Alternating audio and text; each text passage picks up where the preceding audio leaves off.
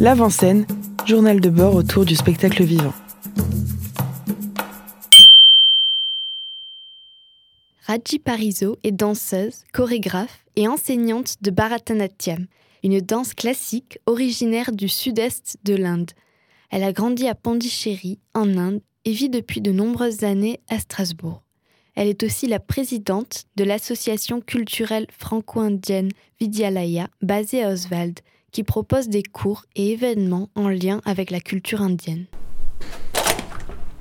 Bonsoir. J'ai assisté à l'un de ces cours au centre culturel Marcel Marceau. Ce soir-là, elles sont un petit groupe de jeunes femmes à s'échauffer en trottinant sur place sur le tapis de danse. Raji Parizo est assise sur une chaise. Elle a les épaules couvertes d'un foulard coloré, ses mains s'agitent quand elle parle, ce qui fait teinter ses bracelets à ses poignets. Elle frappe le rythme à l'aide d'un instrument qui ressemble à un petit bâton et chante en même temps. Les élèves commencent par une salutation en direction de leur enseignante. 5, 6, 7, 8.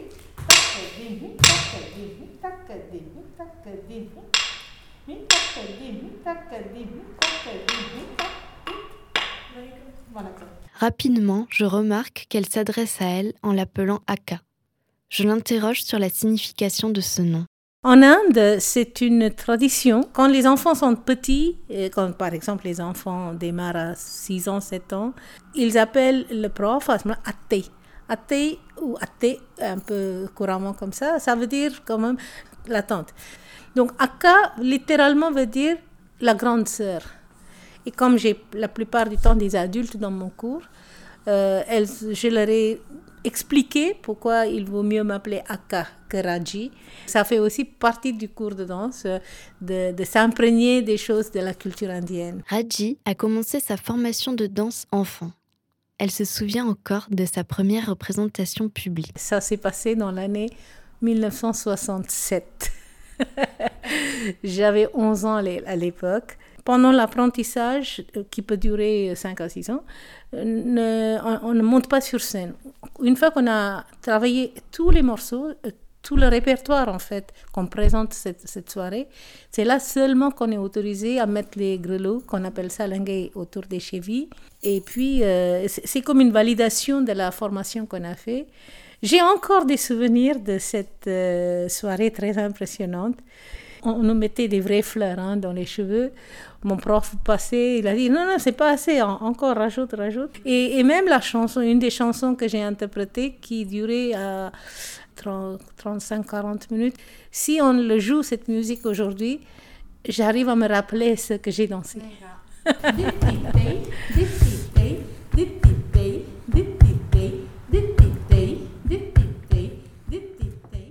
Mais c'est très technique, c'est très, très physique en fait. Quand on a démarré jeune, moi je pense que ça devient vraiment facile avec les années qui passent. Mais c'est ça le bémol, si vous voulez. On vit dans une société où tout le monde veut que tout soit fait très très rapidement. C'est quelque chose qu'on a besoin de temps pour travailler. Les élèves continuent de répéter leurs mouvements au rythme des percussions. Leurs jambes sont dans un demi-plié et leurs pieds nus frappent le sol. C'est donc ça, le Bharatanatyam euh, Le Bharatanatyam, c'est peut-être le style qui est le plus connu en Inde et à l'étranger. Parce que les danseuses, déjà dans les années 50-60, elles ont commencé à venir euh, à, l'étranger et commencé à présenter des, des chorégraphies. Le mot Bharatanatyam, il y a plusieurs euh, connotations ou plusieurs interprétations. Moi, j'aime bien dire la suivante il y a trois syllabes bharata, bharata, mais on les prononce ensemble, bharata.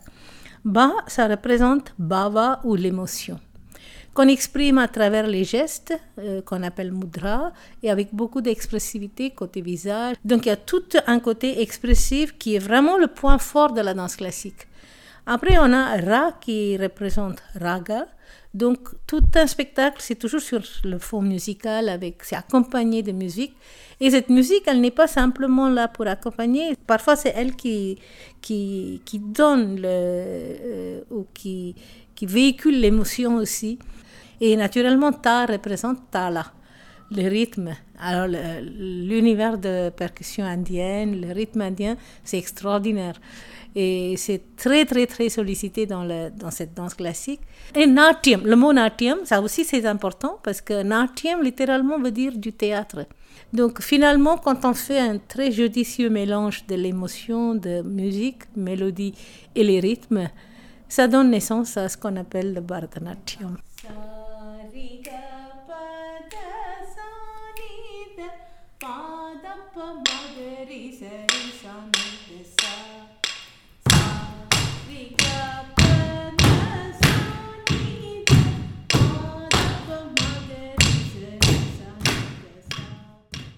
Il y a un code d'habillement. Donc, euh, il y a une certaine manière de draper le sari, l'habit de la danse. Aujourd'hui, c'est cousu, mais dans le, dans le temps, c'était vraiment porté, drapé. Il y a un certain nombre de bijoux ou des accessoires.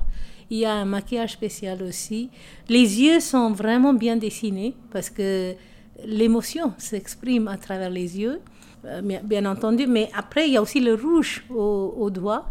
La, danseuse ne chante pas elle ne s'exprime pas avec sa propre voix, mais la musique, elle est là. C'est à travers la musique qu'elle s'exprime. Et elle utilise les mains pour euh, rehausser ou pour, euh, pour exprimer davantage l'idée qu'elle veut exprimer. Et c'est une danse qui est très technique aussi, parce qu'on a une position qu'on appelle aramandi, qui, est qui ressemble au demi-plié de la danse classique d'ici.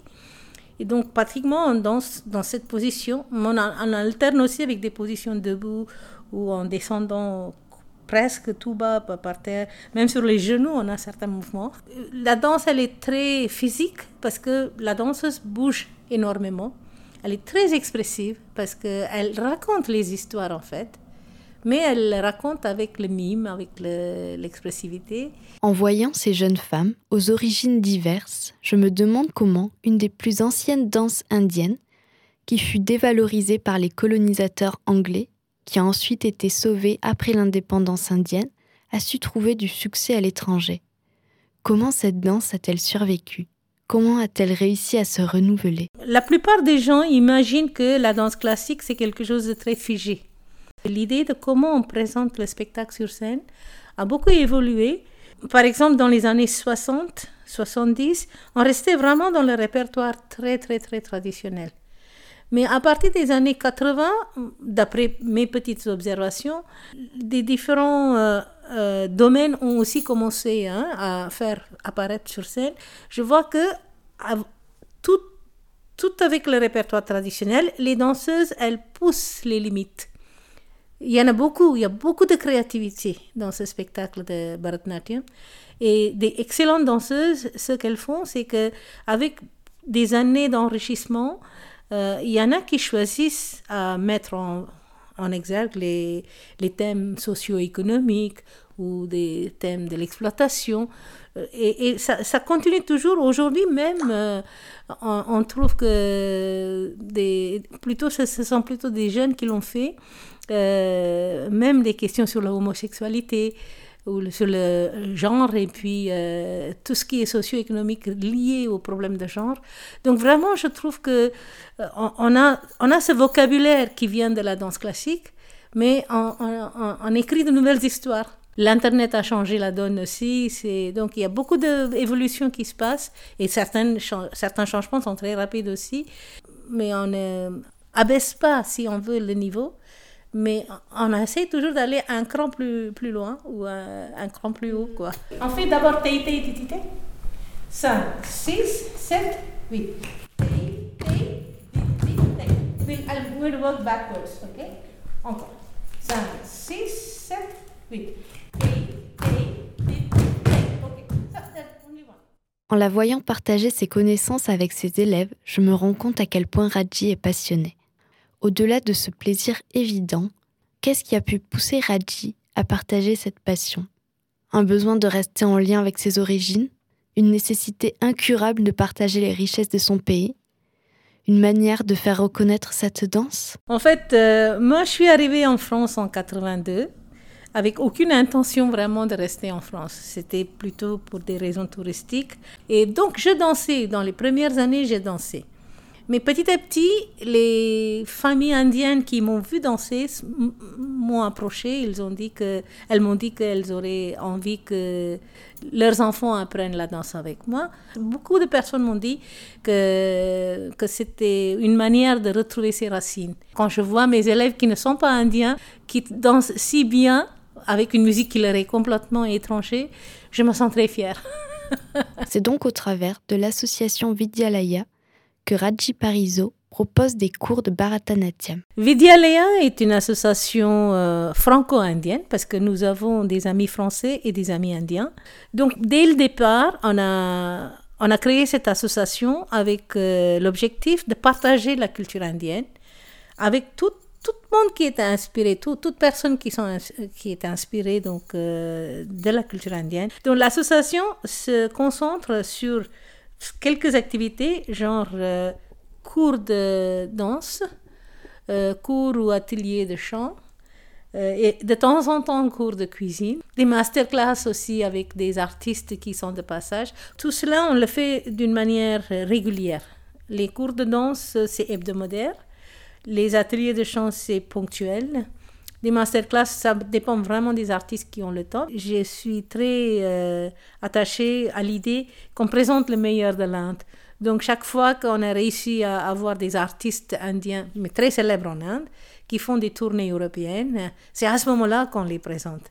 Et puis à part ça, donc nous aussi nous, nous collaborons ou nous participons aussi avec des initiatives par les autres structures, quand les centres socioculturels nous demandent, ou c'est l'université, bah, ou, peut-être même si un festival, par exemple, comme les Sacrées Journées.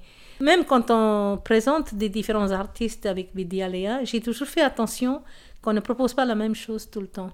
On a alterné avec musique, instruments, les chants, mais on danse aussi les différents styles de danse indienne. On a, on a mis des spectacles de euh, Kathakali, de Kathak, de Bharatanatyam. Mm, et puis on a proposé des danses folkloriques, même des danses Bollywood. On a fait un peu de tout. Euh, peut-être l'ambition pour Vidyalaya, c'est de présenter une soirée avec les huit styles de danse classique. Le prochain spectacle de danse, Padam, doit avoir lieu le samedi 30 janvier 2020 au Point d'eau à Oswald. La chorégraphie est basée sur l'idée que la vie est comme un jeu avec des bons et mauvais choix, des chutes et des succès. Vous retrouverez toutes les informations nécessaires sur le site du Point d'eau ainsi que sur la page Facebook de l'association Vidyalaya.